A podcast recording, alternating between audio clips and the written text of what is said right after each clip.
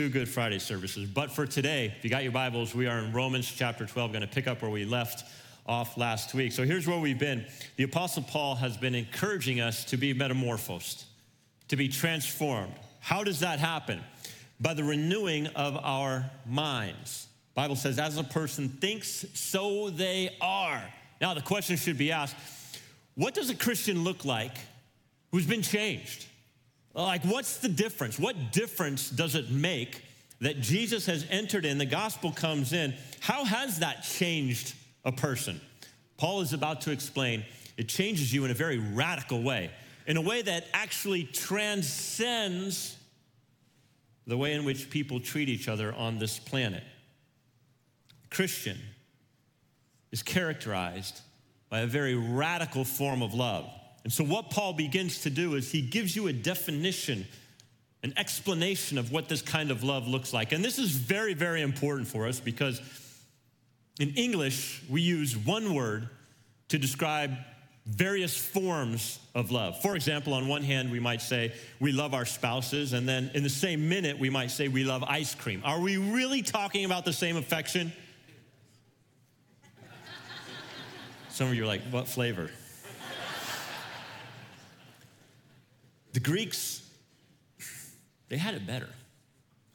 They used four distinct words to describe four different kinds of love.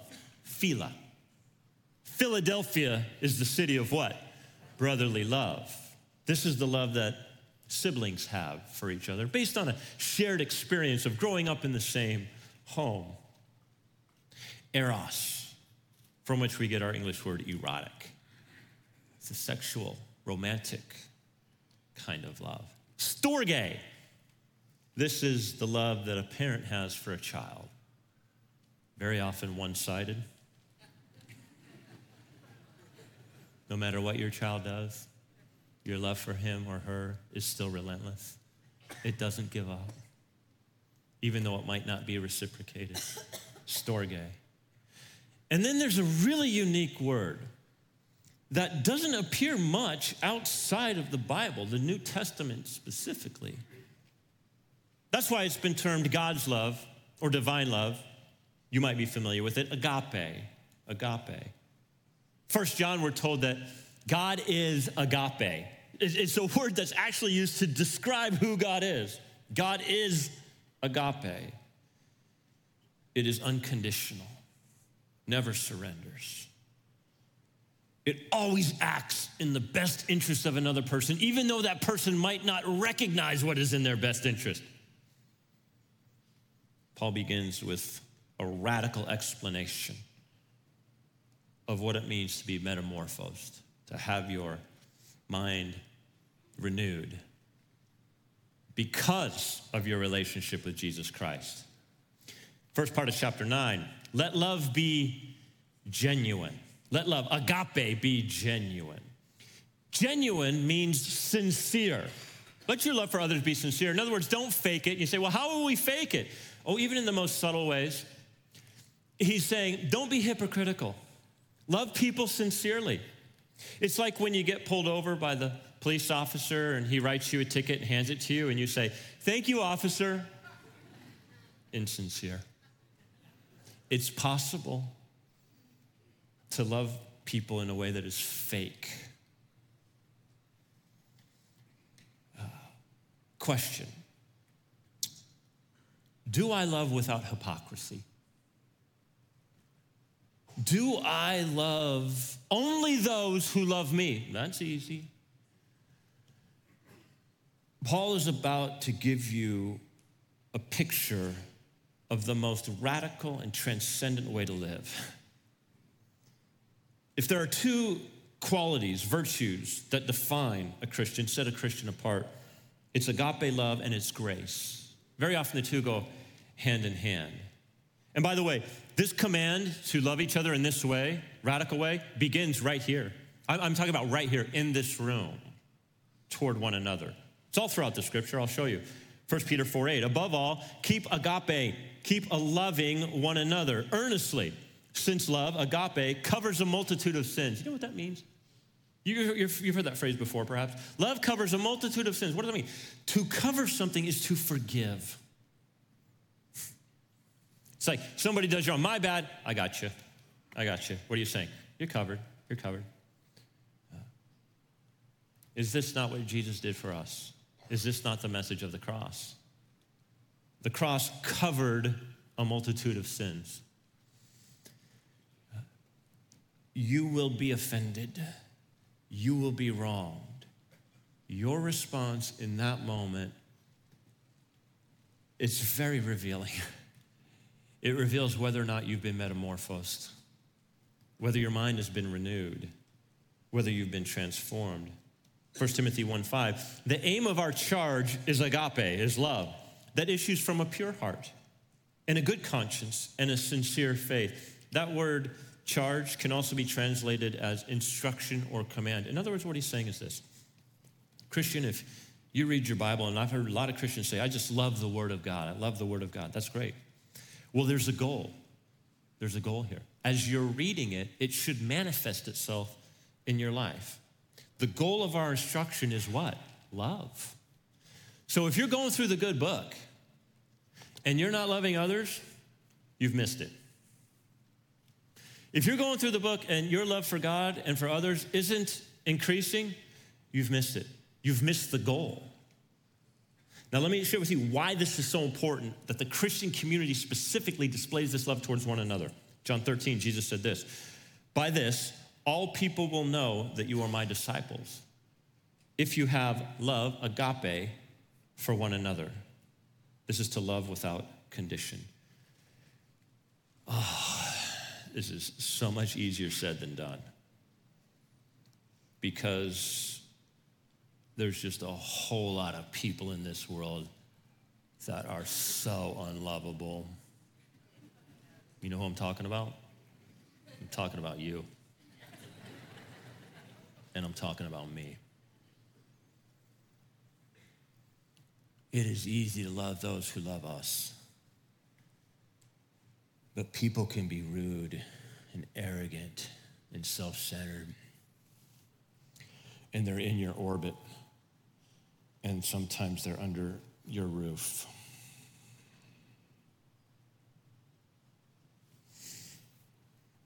By the way, if you're not receiving love, perhaps this is a question to ask yourself.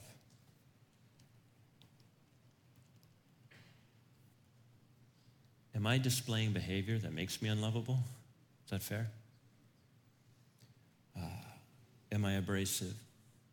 Am I rude? Am I arrogant? Am I self centered? Am I making it difficult for other people to love me?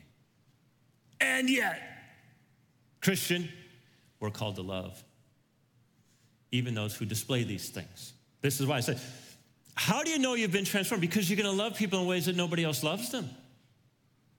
This is, this is how you know you've been metamorphosed, you've been transformed.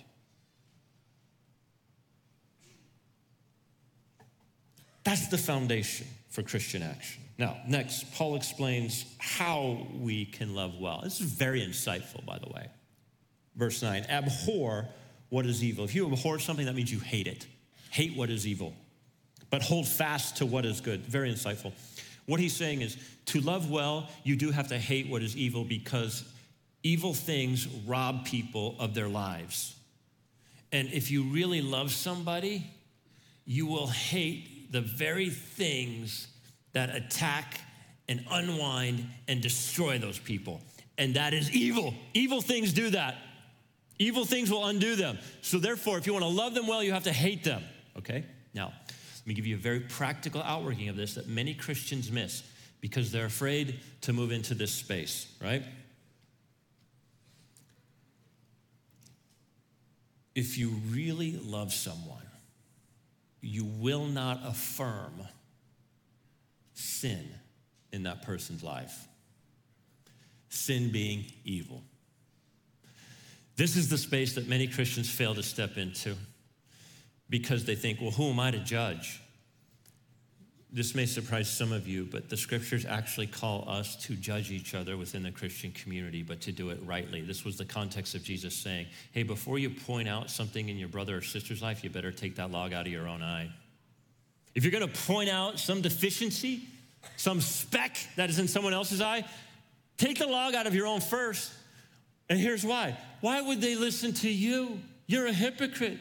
You're going to try to correct them when you struggle with the same problem and more? This is why, within the Christian community, it's important for us to live holy and pure lives so that we can look at another and say, Can I admonish you? And we go, oh, Admonish, that's like a dirty word. If somebody comes into your life and say, I want to admonish you, you know what the word literally means? It literally means to bring to remembrance. And so what you're doing is you're saying, Can I remind you of what God's good word says about what you're doing?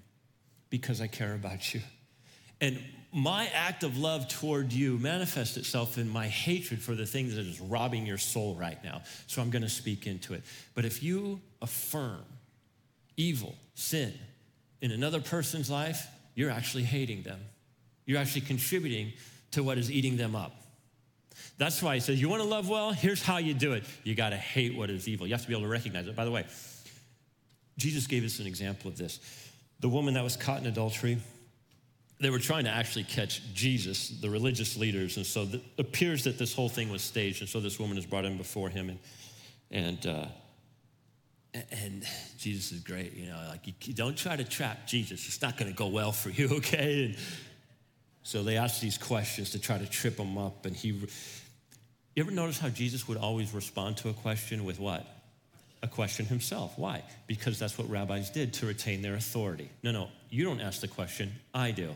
Okay, I ask the questions. Additionally, it's the Socratic method. I'm gonna help you come to the conclusion that is right, but you're gonna, you're gonna think it through for yourself. Answer this question Which one among you is without sin? You cast the first stone.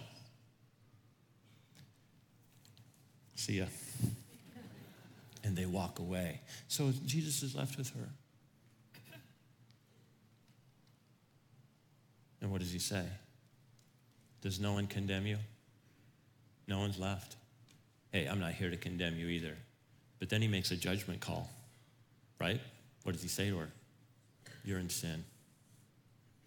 You know what else he's saying to her? I love you. right? I'm, I'm about to say something that you might not receive well.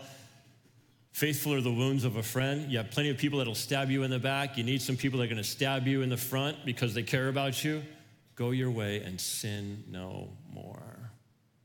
Uh, that's good. That's good friendship right there. Jesus was never soft on sin, but he was always gentle with the sinner. Do you want to love well? Hate what is evil. And then, in a way that is gracious, speak truth to them. Because you see, they're in bondage. And Jesus said, The truth will set you free. Next, Paul mentions the depth of love in the church. Verse 10 love one another with brotherly affection. This is a crazy word. I think, I think some of you New Testament uh, word scholars will have to uh, fact check me on this, but this quite possibly could be a word that Paul invents. It's interesting. This is the only place in the New Testament where this word appears, and it's a compound word. And so, what Paul does is he takes two of those four common Greek words for love and he combines them Phila and storge. Phila storge. That's the word he uses here. So I'm trying to figure out exactly what he's talking about, but I, I think it's something like this. So I mentioned earlier that there's a, a brotherly, a sisterly, there, there's a, an, a, an affection that siblings have with each other growing up under the same roof. Like my kids laugh at me. You know what I'm saying? They'll tell stories. Hey, remember when dad did this? And they'll all laugh together and it's fun for them. They have this shared experience.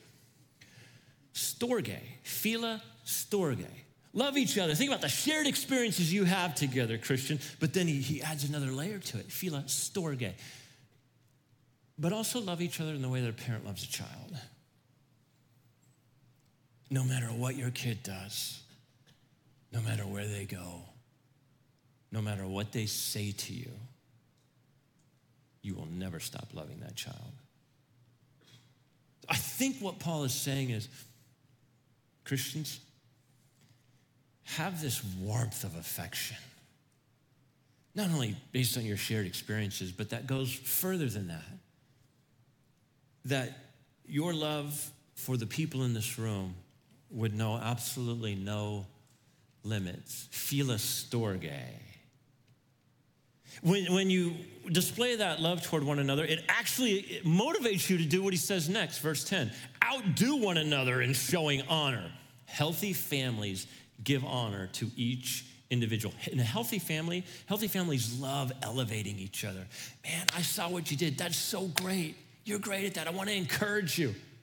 Unhealthy families have people who just kind of they take the spotlight and they put it where? That's not good. There's a sharing that happens when you honor. So, like in the Fritz household, when the kids were little, someone had to, had to load the dishwasher. That was the responsibility for the week. Someone else uh, ha- had to help take care of the grass, you know, the lawn. Okay, that was someone's responsibility. And then, and then somebody had to pick up after the dog. Everybody shared in the honor that it was to take care of the Fritz household. And when people stepped into that space, elevation was given. Outdo one another in showing love. Next, Paul talks about the kind of love that you cannot put a lid on it. Literally, I'll show you. Do not be slothful in zeal. In other words, be enthusiastic in your love. Be fervent in spirit. And here it is. The word fervent was used to describe a pot that was boiling. In other words, what he says is Christians, be hot, boil in your love for those around you. Serve the Lord. That's one of the one of the ways that you are hot for another person in the right context. Serve the Lord, because by serving God, you serve others. Rejoice in hope. Celebrate the hope that you have, not only here, but in the life to come. Be patient in tribulation. Don't give up or give in when facing hardship. It can be very difficult to love some people. Be constant in prayer. One of the great ways you can love others is to pray for them. In a separate letter, Paul says, pray without ceasing. All of this, you put all of these, uh, it's like all of these adverbs, you put them together, and there's this incredible momentum behind the love that Christians should have for one another. He goes on, verse 13, contribute to the needs of the saints. In other words, what he's saying is, your love for those around you within the household of faith, it should go all the way to your bank account. Your love for those in the household of the faith should reach into your pocketbook. And seek to show hospitality. It's one thing to say, I'm going to wait for the stranger to come to me. This text gives correction to that because Paul adds the word seek. In other words, be looking for opportunities to find the stranger and show them Christian hospitality. I was listening to a podcast from a lady. I really admire her, her, uh, her walk. And she was interviewed, asked the question, tell, tell us about how you came to faith. It was fascinating. She said, before coming to Christ, she declared herself an atheist. Well, what changed you? She said two words Christian hospitality. Well, tell me about that. She had a neighbor that was a Christian, a couple, and they just consistently kept inviting her over for dinner. Hey, you know, we'd love to have you over. She kept saying no, no, no, no. And then eventually she, she said, okay, yes. You know, they were so nice. I didn't want to say no over and over again. And she said, yes. She just came in. She said, I had the most amazing experience. She said, they were so friendly. They were so kind. I mean, literally, when I stepped foot in, in their house, it was as if it was my own. And then they asked if they could share something important with her, something important to them. Well, well, sure. I mean, they'd been so kind to her. They opened up their Bibles and they began to read. She said over several dozen dinners, she was one. So, what happens is the longer you become a Christian, the more isolated you become from those who don't know God. And I think this is a good exhortation. What Paul is saying is get out of it, seek it, seek to show kindness toward those around you. I think this is especially necessary and, and perhaps meaningful in ways that we don't understand. If you understand the context, first century AD, especially in the latter half, right around AD 90, Nero is in power. He's insane. He's totally mental, totally corrupt. That is sick and twisted, this dude, Nero. But he's in charge. And what Nero wants, he gets. He starts to ramp up persecution against Christians. And in another letter, Paul writes and he says, You know, some of you joyfully accepted the confiscation and plundering of your property. It feels at times that culture is becoming more anti Christian. It's nothing like it was in Paul's day.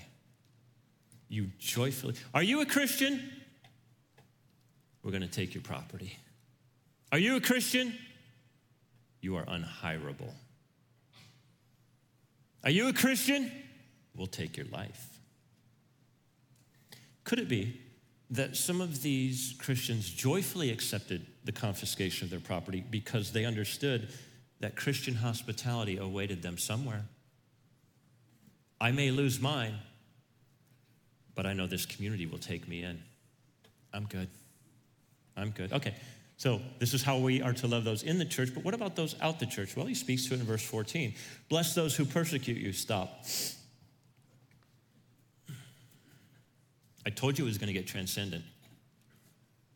Where, where, else? Where else do you hear this? Is the culture giving you this message? Bless those who persecute you. Bless and do not curse them. Isn't that interesting? When, when people mess with you and persecute you, what is your first response? Here it comes. Here comes the curse. Paul says, let's pump the brakes, Christian. Do not curse them. Rejoice with those who rejoice. Weep with those who weep. Live in harmony with one another. Do not be haughty, arrogant, proud, but associate with the lowly. Well, that'll keep you humble. Never be wise in your own sight, because if you are, you're not going to be thinking about loving other people because you're too, you're too busy loving yourself. Repay no one for evil. But give thought, think carefully to do what is honorable in the sight of all. You represent a different kingdom. One of my favorite descriptions the Apostle Paul uses of himself is this He says, I am an ambassador for Jesus Christ. You know what an ambassador is? A goodwill representative of some other place. It's very true. Paul's like, I'm just passing through, everybody. This is not my home. I'm just passing through, not of this world. I, I serve a different, higher kingdom, one that is eternal.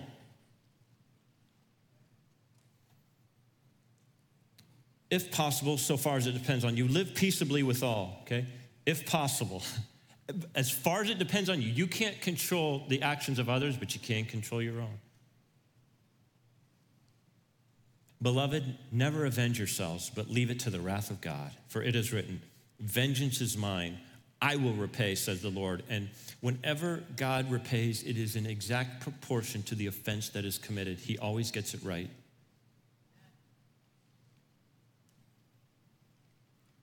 To the contrary, if your enemy is hungry, feed him. If he is thirsty, give him something to drink. For by doing so, you will heap burning coals on his head. I'll explain that in a second. Do not be overcome by evil. What, what's the implication here? The evil that would overcome you is revenge. But overcome evil with good. This never static, okay? You're either going to move toward the good when you're wronged or you're going to move toward the evil. It's never, it's, it's always dynamic. You're always moving in one direction or the other. These words are spoken to Christians under uh, extreme pressure uh, culturally. Now, what he says is because of this, immediately, Christian, there is something that marks you, that identifies you as being under the will of God. Immediately, there is something that identifies you, Christian, as being under the will of God. Bless those who persecute you and do not curse them. I think this is a reflection of Jesus' words, the Sermon uh, on the Mount, uh, when Jesus said to pray for them. And let me just say, this is as radical as a human can get. I think it's so funny. In some ways, it's kind of annoying to me. People are always seeking for new ways to be rebellious in culture. And what I'm offering to you is this you want to be rebellious, you want to be a rebel? There is no higher form of human rebellion than to go against what is natural for you. Most specifically, the natural feeling to get revenge. You want to be rebellious? Oh, my, my mom and dad say this. I'm going to do the opposite. You're not rebellious. Anybody can do that. And you're not rebellious. Come on. You want to, you want to be a rebel in this life? You want, you, you want to be countercultural? Do what doesn't come natural. It's transcendent. It's transcendent form of love. Uh, and, and I think perhaps the greatest way we can show Jesus to our enemies is to show them the Jesus that loved us while we were his enemy. Oh. The greatest way we can show Jesus to our enemies is by showing them the way Jesus loved us when we were enemies to him. Many years ago, my mother in law was leaving a grocery store and a man ran next to her and grabbed her purse. Instinctively, she held onto it. It was around her shoulder. She grabbed onto it. He pulled her to the ground. She got busted up, wound up in the hospital. Some people were observing, ran after the guy and caught him. He went to jail. My mother in law wrote him a letter. She said, I want you to know that I forgive you. She wrote him a letter from her, from her hospital bed. I want you to know that I forgive you, and I want to tell you why. I forgive you because Jesus has forgiven me. And so for me to withhold forgiveness, it wouldn't be appropriate. I have been forgiven for all the wrongs that I've ever committed. So I just wanted you to know that I forgive you. He was moved by this. He actually wrote her back. I think you're never more like Jesus when you love an enemy Bless those who persecute you. Rejoice with those who rejoice. Weep with those who weep. I have a neighbor who, he, he's not a believer, and he's a good friend of mine. And he's never stepped foot in a church until one day. And I'm going to tell you how God orchestrated it. I pulled up to my house, and in front of his house, there was an ambulance, a fire truck, and a police car. Well, something went on went over, knocked on his door. And come to find out that his wife suddenly and unexpectedly died. And he's devastated. And he knows I'm a pastor and can't understand what good I am in society. You know what I'm saying? It's pretty funny. He's like, So what do you do? You know, I get it. Um, I ask myself that sometimes too, you know. And, uh, and, and, and, we are, we're, we're, good friends. He always invites me to his parties. They call me Rev, and I'm de- designated driver sometimes. It's great. I mean it, it's, it's fun. And, uh, and I love him. I love him and his friends. And, and so, long story short, I, I helped him as I officiated the memorial service for his wife. And the first time he ever stepped foot in a church was in the chapel that we held that service in down the street from our house.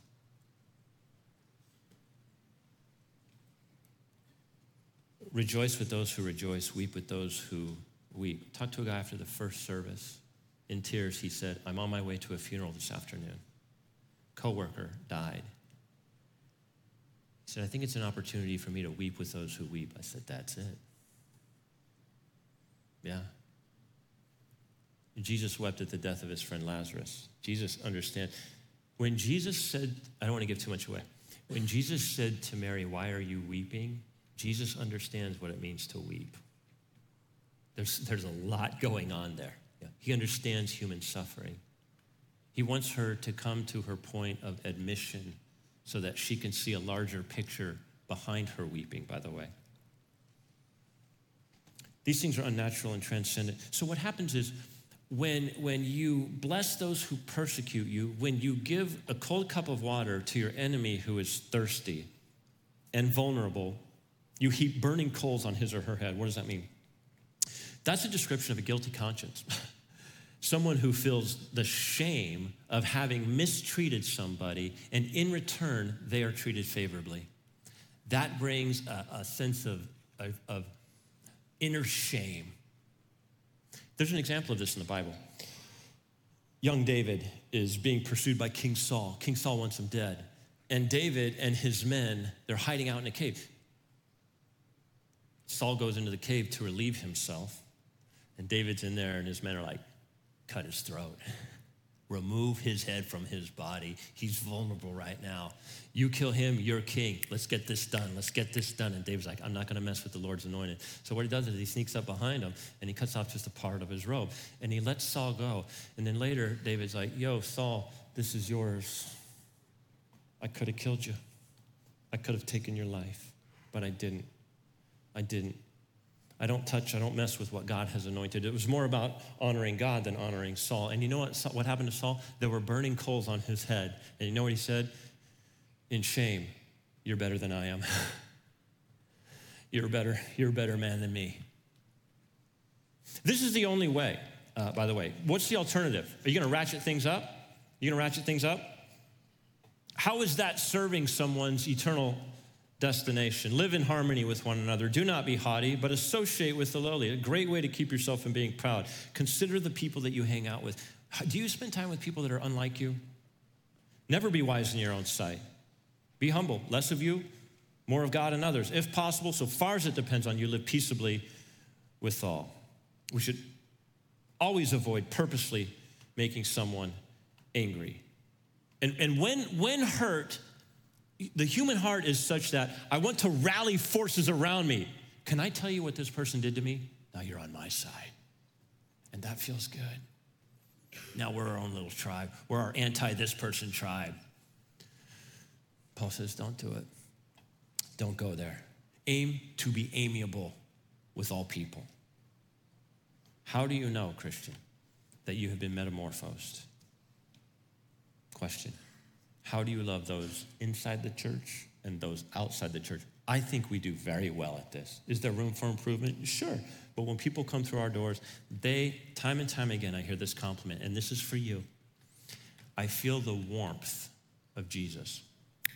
Yes, that's exactly what we want. Okay, so the motivation for it always comes back to the cross. So here's what I'm gonna do I'm gonna bow, bow your heads and close your eyes. We're gonna enter in time of, into a time of communion. And as we do that, I'm going to ask you to pray a simple prayer. Prayer goes like this Holy Spirit, will you reveal my loves as they really are? Holy Spirit, is my love genuine?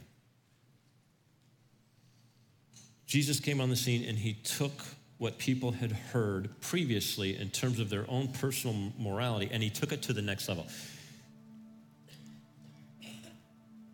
You have heard it said, you have heard it said, referring to the Old Testament prophets. You read them, you know what they say. Love others as you love yourself, but I say to you, Jesus would take it higher. Love others in the way that I have loved you. What is that picture? It's Jesus on the cross. Told you it was transcendent. You do this, and the world will know that you are disciples, that is to say, followers of Jesus. So, Father, I pray that you would take the next few moments and that your spirit would just be screaming so loud and yet so gentle, shaping us and conforming us to the love of Jesus. And Lord, if there are things to confess, well, we bring them to the foot of the cross where we do find forgiveness. May we remember that at one time we were enemies, but now we've been made friends, co heirs, family members, adopted, all because of your great love for us. Lord, may that settle into our hearts so that we can show that love towards others. We pray in Christ's name. Amen. I'll give you a couple minutes and then I'll come back up and lead us.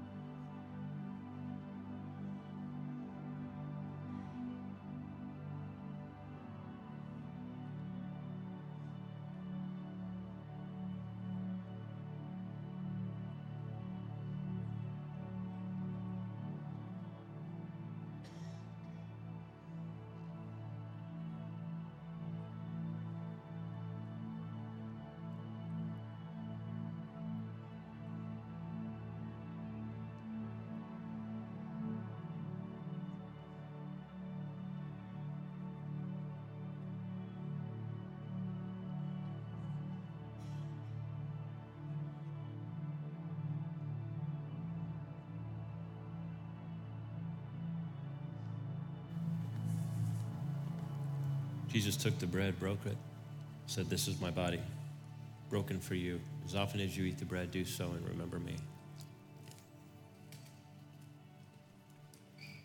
He takes the cup. He says, This cup is a new covenant in my blood.